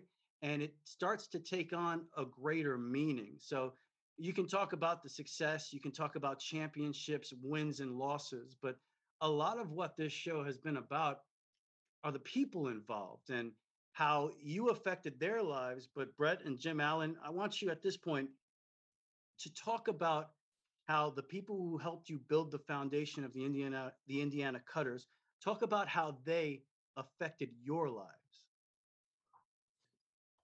How did the players affect you, Brent, as a head coach? You know, how did it change your perception on what you were trying to do? How, how did that affect you? I don't know if I can answer your question directly, um, Rich. It's a great question, but I, I can only sh- re- I can only share this. When you go through an experience as we did with those people, players, coaches, board members, etc. Um, when when you go a step further and you win championships, it changes everything and, and what I mean by that is this, and, and this, uh, I think this applies to all sports. When you reach the pinnacle and when you reach the, the very top, the title, the championships, the bond that you have with those people that you experience that with is eternal. And, and, and I'm not just blowing sunshine here. I, I'm, I'm talking realistically about when you when you reach that level of success and you share that, you never forget it. And there's not one person that was involved with that program at that time. If if I were in trouble and I needed to call any of them, I know they would return my call and they would help me if I could. And the same applies for me and Jim, which is if they're gonna if they're in trouble and they need help and they need to uh, call us, uh, that's that's the community, the fellowship, the brotherhood that is built by way of winning together and having championships together. I, I don't know that that answers your question, Rich, but that's how I see this. That, Well, that's- that's the takeaway. That's great insight. And, and I'll turn to you, Jim Allen. You know, you're the co founder of Indiana Cutters Football. And think about the impact that you had on so many people's lives, whether it's the players or the coaches, the fans in the stands, the food pantry, all the help that you uh, you uh, provided for the community. But how about yourself, the players, uh, the people who helped build the foundation of Indiana Cutters football? You know, how did they change you or affect your life? Well, kind of like Brent just said, uh, And Brent's one of them, right? He helped you build the foundation. Yeah, yeah, I mean, he's uh, these these guys. i- i- It's it's amazing that you you you've got these forever friends, and and some of them to me are like forever family. Uh, and and it all came from meeting together and working toward a goal together and being committed together. I I, don't really I- I don't know how to put it any other way other than you know, wow, uh, had had it not been for the Indiana Cutters, uh, I wouldn't have been able to give back to my community the way that I did, and uh, I wouldn't have all these friends that I've got through football relationships today. Um, you know, Jakeem Gilmore played, played for us. Uh, he was actually drafted by the Carolina Panthers. Um, in my later years, when I was up in Indianapolis with a team, uh, Richard Barksdale. I coached. Uh, I coached with him. You know, he was a player for the Indiana, uh, Indianapolis Tornadoes. So there's all kinds of Bob Denton. You know, he was a drafted uh, an NFL player. I, I've met so many people, and uh, you know, Coach Siderwitz at Martinsville. We, we had an All Star game when I was with a president of a different league uh, of a league here a couple few years ago, and I called Coach, and he said I wanted him to do the coin toss. He said, well, I'll do it if you're there and Izzy's there. And so I called Israel, and Israel, yeah, I'll be there. So you know, that's just you call. It's like Brent said, you call them if you need something. You call these guys, and they're there for you. And if I need something, I can reach out to them, and I guarantee you they would be in the car heading to Bloomington right now. We're speaking with Jim Allen, co-founder of the Indiana Cutter Semi-Pro Football Program, along with head football coach Brent Slinkard, two-time champion. Jim Allen, I got to ask you this: uh, with all the work that went into building up the Indiana Cutters organization, it must have been pretty difficult to step down. Well, it it uh, it was, and that all falls falls back to uh, looking back on it. I'll say right now that was the absolute worst decision I ever made. Uh, I've always had a, spot in my heart for the Cutters, and just because I left, that that did not leave. I, I even kept my Facebook page for the Cutters, which has you know to, to this date over 1,400 people still following it. But uh, there was one individual that was that was involved in in the Cutters that he was. Uh, um, Brent may have more to say on this, but uh, it, it became all about him. And he, to me, it broke everything that we had worked for. Uh, it, it, it just, you know, we were a team, we were a family, and everybody was responsible for what had taken place.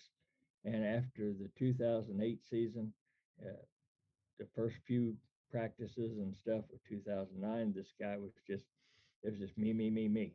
And I just, I just didn't like that idea. So I called Brent one one morning, told him I was going to step away, and he said, "No, you're not." I said, "Yes, I am." So he hung up. I called him back and went to voicemail. So, uh, but you know, worst worst thing I, I I wish I'd never done it. I mean, I did have success other places, but my heart's always been with Cutters. How about that, Brent? Uh, what was your reaction when you got that phone call? Rich, I, I- yeah, I'm going to give you some credit. I, I, appreciate you bringing this up. And I say that only because I think Cutter Nation, you know, the, the hundreds of people that, that followed our program probably uh, wonder about that, that time. And you know how it works. You know, hindsight's always 2020, right? Um, and Jim's already stated maybe that was a mistake on his part to step away, but it was a mistake on my part not to assert myself in that situation because I had mentioned earlier, it's all about getting the right people on the bus. Uh, if you're going to build a championship uh, drive, you got to get the right, right people on the bus, and you know you don't get, always get it perfect. And in this particular case, uh, this gentleman who was involved with the program uh, unfortunately caused some really negative uh, things for the program, and uh, unfortunately, the wrong person stepped off. He had proved himself to us. You know, it- they always say that you know the bad will reveal themselves to you in time and and unfortunately this gentleman did. But you know with that said uh, uh, let me say this. We went on that year to win a championship and jim was not on the sideline with me. It was never the same for me without my my partner beside me. But but I'm gonna say this much, and that is, we won two championships in a really short period of time, and Jim Allen's signature is on every damn championship we won, and and that's the that's the damn truth. So you know, uh, my thinking is this: is that it was a tough time for our program, uh, the Indiana Cutter Nation. Uh, we end up winning a championship that year, which we can talk briefly about. Uh, but you know, at the at the end of the day, you got to look and see whose signature is on the accomplishments and the and the championships. And Jim Allen's on every damn championship we ever won. So let's take a you. l- go ahead. Go ahead, uh, Jim. Uh, Uh, yeah, yeah. Thanks, Brent. I, you know, I, I appreciate those words. Uh, and, you know, I know we're going to talk, touch base on the second championship for, you- for the Cutters here. And that was, that was another good close game. But, uh, you know, I, my time with Brent, uh, like he said, he missed me on the sideline. Uh, it, uh, the other places I was at, it was never the same as what it was with the Cutters. There was never the loyalty that was there. There was never uh, a lot, a lot of times there, it, just was not the Cutters. So, you know, looking back, like he said, hindsight's twenty twenty. You know, I wish I would have never left. I should have uh, maybe exerted a little more effort and, and stayed and had the other person leave. Because I'm sure the board would have backed me on that. But uh, my feeling was it. I just did. The season was getting ready to start, and I didn't want to. Just I didn't want to be a distraction.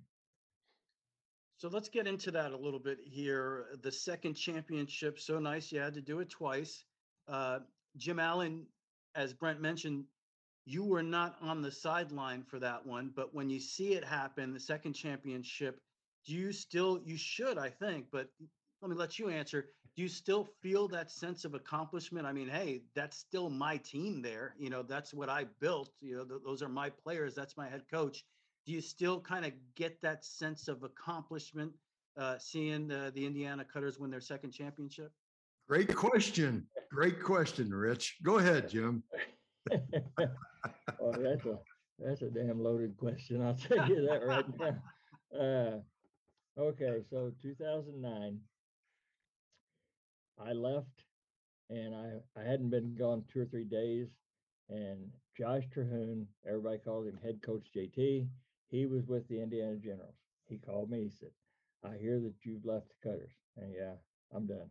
He said, "No, uh, our board wants you up here." I said, I, I can't do that. I, yeah, I've been with the Cutters all, all spring. I've been running practices, uh, you know, up here you and and you run the boat. You uh, you got full control. And I was like, okay, well, I guess we can do that.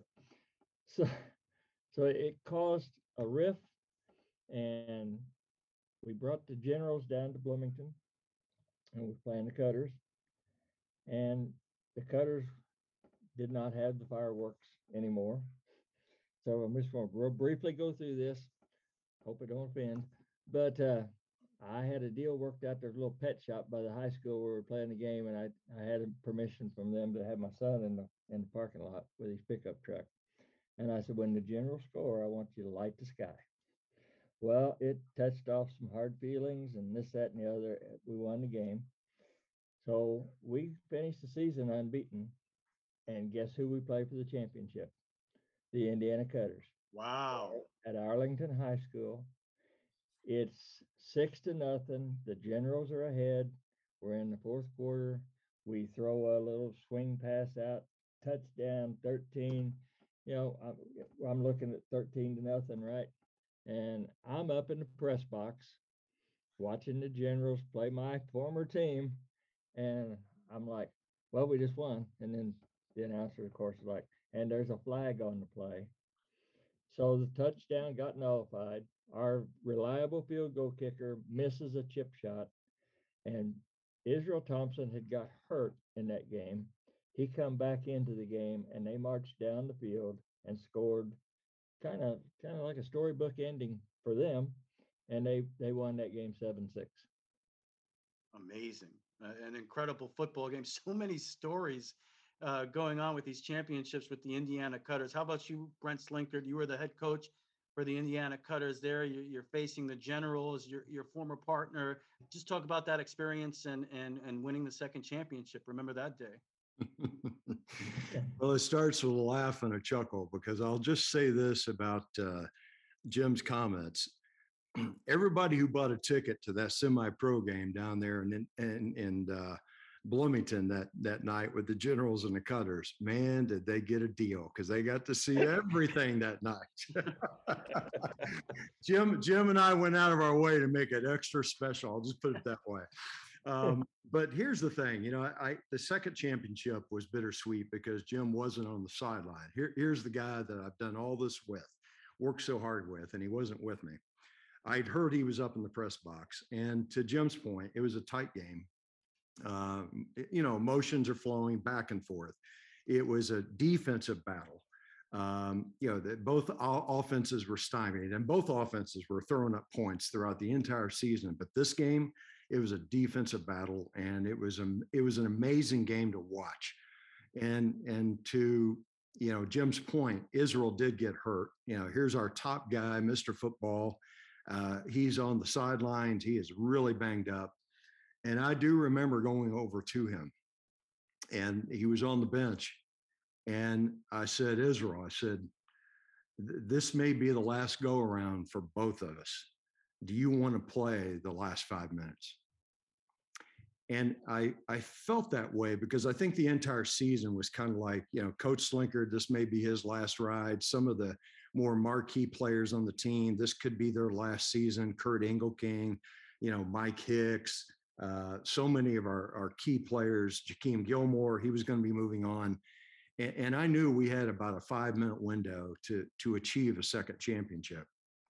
And, uh, you know, make a long story short, uh, we we drive down the ball down the field, and there were only seconds left left on the clock when we um, when we put it over the goal line. I was pleading with our offensive line uh, to just gut it out because I knew everybody was exhausted. It was an emotional game, it was a physical game, and you know the idea of winning that second championship was was sweet in so many ways because it goes back to the original first practice. We told these guys that that get on this championship bus. This is how we're going to go about our business. This is our commitment. This is what we're going to focus on. This is how we're going to have success. This is our plan. We're committed. If you love football, you're going to love this. And it was the it was a sum total. That second championship was a sum total of everything over those past three years that I had experience with Jim. And uh, uh, it, yeah, it was it was very special, uh, very special for everyone involved with the program. We're speaking with Jim Allen, co-founder of the Indiana Cutter Semi-Pro Football Program, and head coach Brent Slinkard, two-time champion.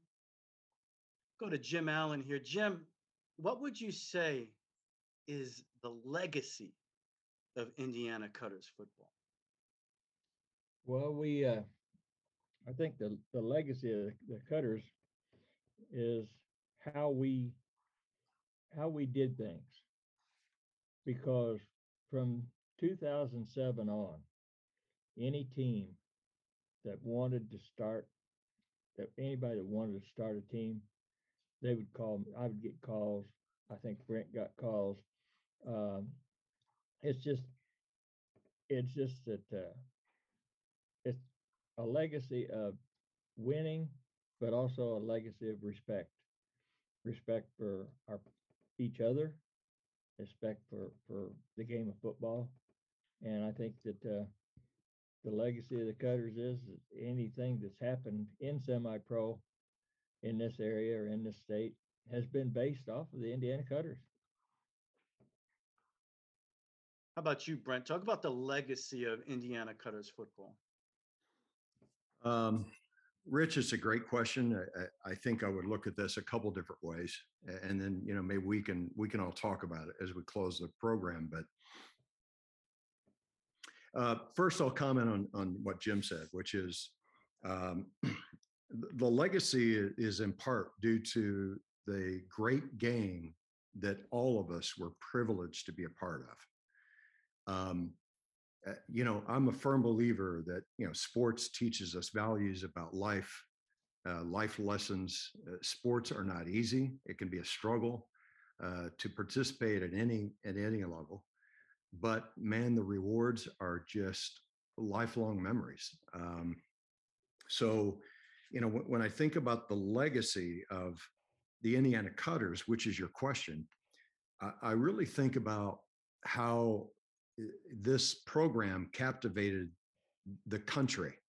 Now, Rich, you may think that's an out of bounds statement, but it's really not because I know that I received at least eight to 10 phone calls during that period of time from people all over the country wanting to start semi professional teams or leagues and they wanted to know what our secret sauce was. They wanted they wanted to pick our brain they wanted access to jim allen they wanted access to me to understand what we did in just three years to go to three championships and win two of them and thanks to jim's painful reminder two two yards and six seconds short of a third one um, but i think that's you know that's that comes to mind for me is just how Jim was able to eh, get the community involved. Um, yeah, the the legacy is just uh, things that I think people remember eh, very well, very fondly. Um, eh, th- that's the kind of things I think that stand out to me as far as the legacy goes. Uh, and and that's that's one way to look at that. Jim, I mean, don't you agree? Oh yeah, yeah, I agree 100. percent Jim, let, us try this. Uh, Jim Allen, what if I were to tell you the legacy of the Indiana Cutters is champions? What would you say? I would agree with that. You guys are champions. Just talk about that.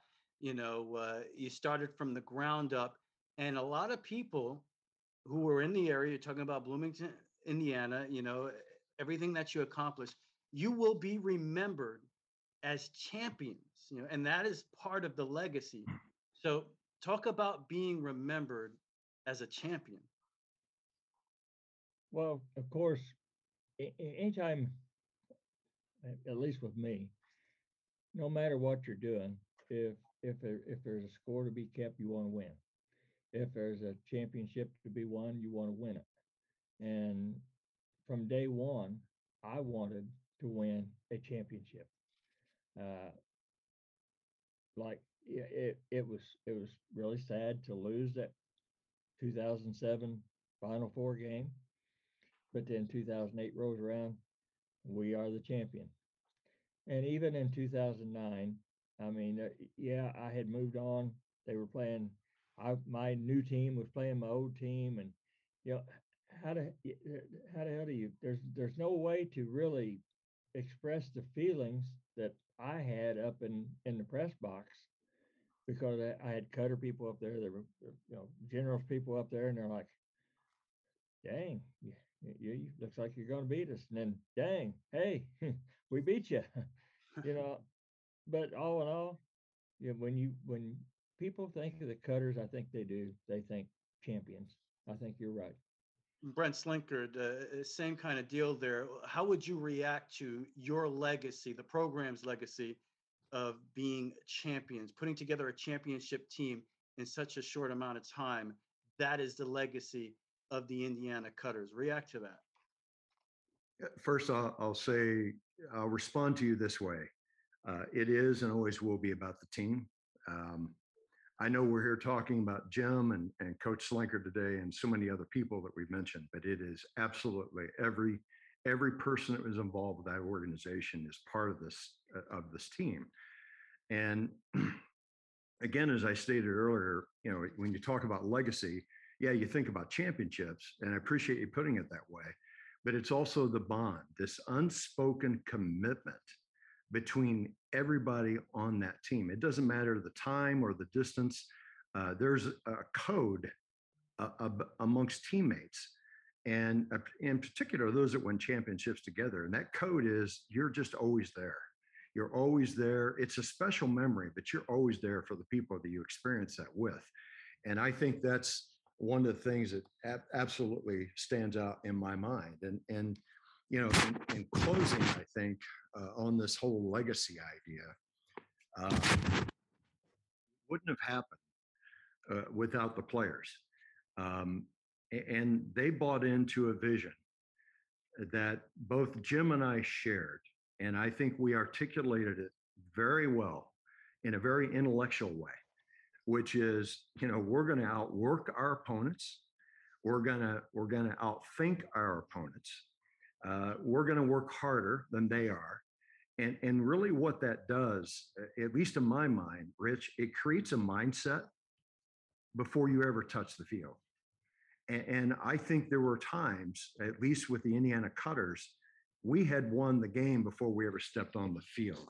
And, and trust me, I, I, love Bill Belichick's statement. There are more football games lost than won, but I think we understood that. We we were winning games prior to ever stepping on the football field, and it was the entire organization that was part of that process.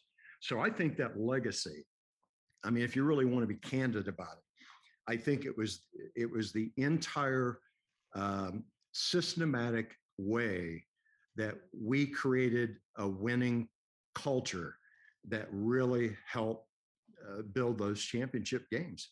Uh, to me, I, I, hope that makes sense to you, Rich, because you've been around sports all your life. But but to me, that's where this is. That's where this starts and where it ends. I, I think that that's a hundred percent correct. But I would also say even uh, your involvement in the community. I think part of the legacy of the Indiana Cutters football program is your involvement in the community, doing things for local food pantries and and things of that nature, and getting fan giving local fans something to cheer for, to get excited about, putting on a fireworks show. People love fireworks, right? Just being an outlet for that local community and giving them something at the level of a championship team I think that uh, part of the legacy of the Indiana Cutters locally will be what you actually did for that community. React to that, guys, because I think it has to be said that this became really a part of the fabric of Bloomington, Indiana. Oh, no doubt. I mean, that, uh, yeah, I agree with that 100%. How about you, Brent? Well, I don't think there's going to be any books written about it. But the fact that we're able to do this program, uh, and Rich, the fact that you moderated this the way that you have with your passion for sports and your experience as a journalist, you you can see there's a really compelling story here. And, I think as we look back, there was a three-year period there where we were doing some things at a very high level. It gained a, a league-wide respect, and in some cases, national respect and um, again, I, it goes back to Jim's vision, his commitment to uh, making sure that he put together the right organization. Um, as a coach, I had to make sure we got the right people on the bus, uh, that we imparted a championship vision about how we're going to accomplish things. Uh, we were very detailed in our approach. And, and Rich, I think you're your compliment, which I, I, so appreciate, and I'm sure Jim does too, and that is how the community got involved.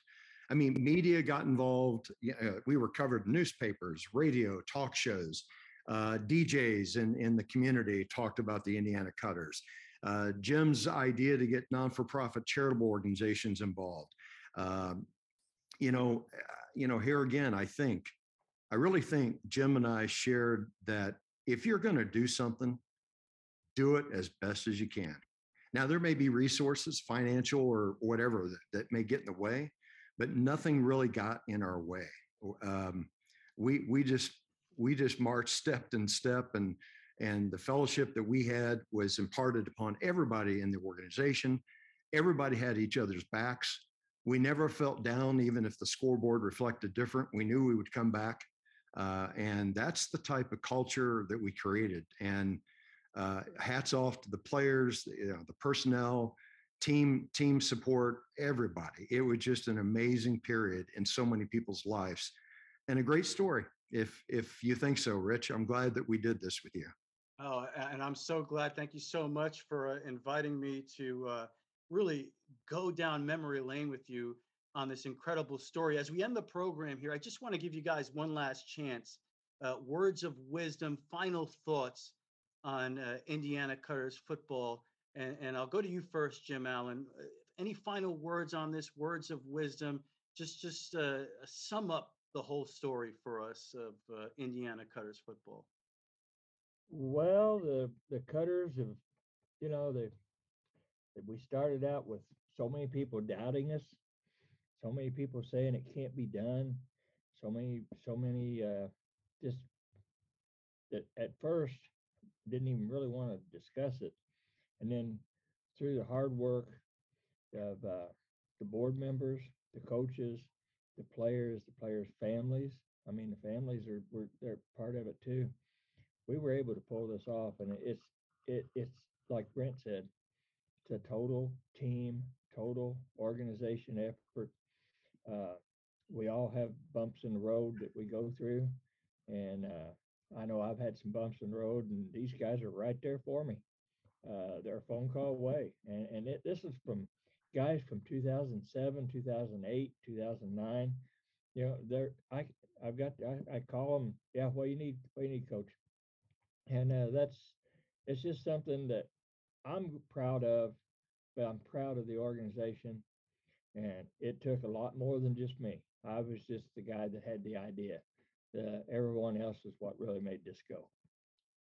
Well, thank you so much for sharing this incredible story with us today, Jim Allen and Brent Slinkard. It really, it truly is uh, an amazing American sports story that hopefully as many people can hear it as possible. And again, I just I, I want to make this point for the men involved, whether it's it's a co-founder of the Indiana Cutter Semi-Pro Football Program or a two-time championship coach, the players involved for these men, football is not just a sport. For many involved, football is life. And I really believe that you got that from this conversation here today. And, and I'm so grateful for being a part of it. So thank you so much, guys. For Brent Slinkard and Jim Allen, I'm Rich Carroll. Have a wonderful day.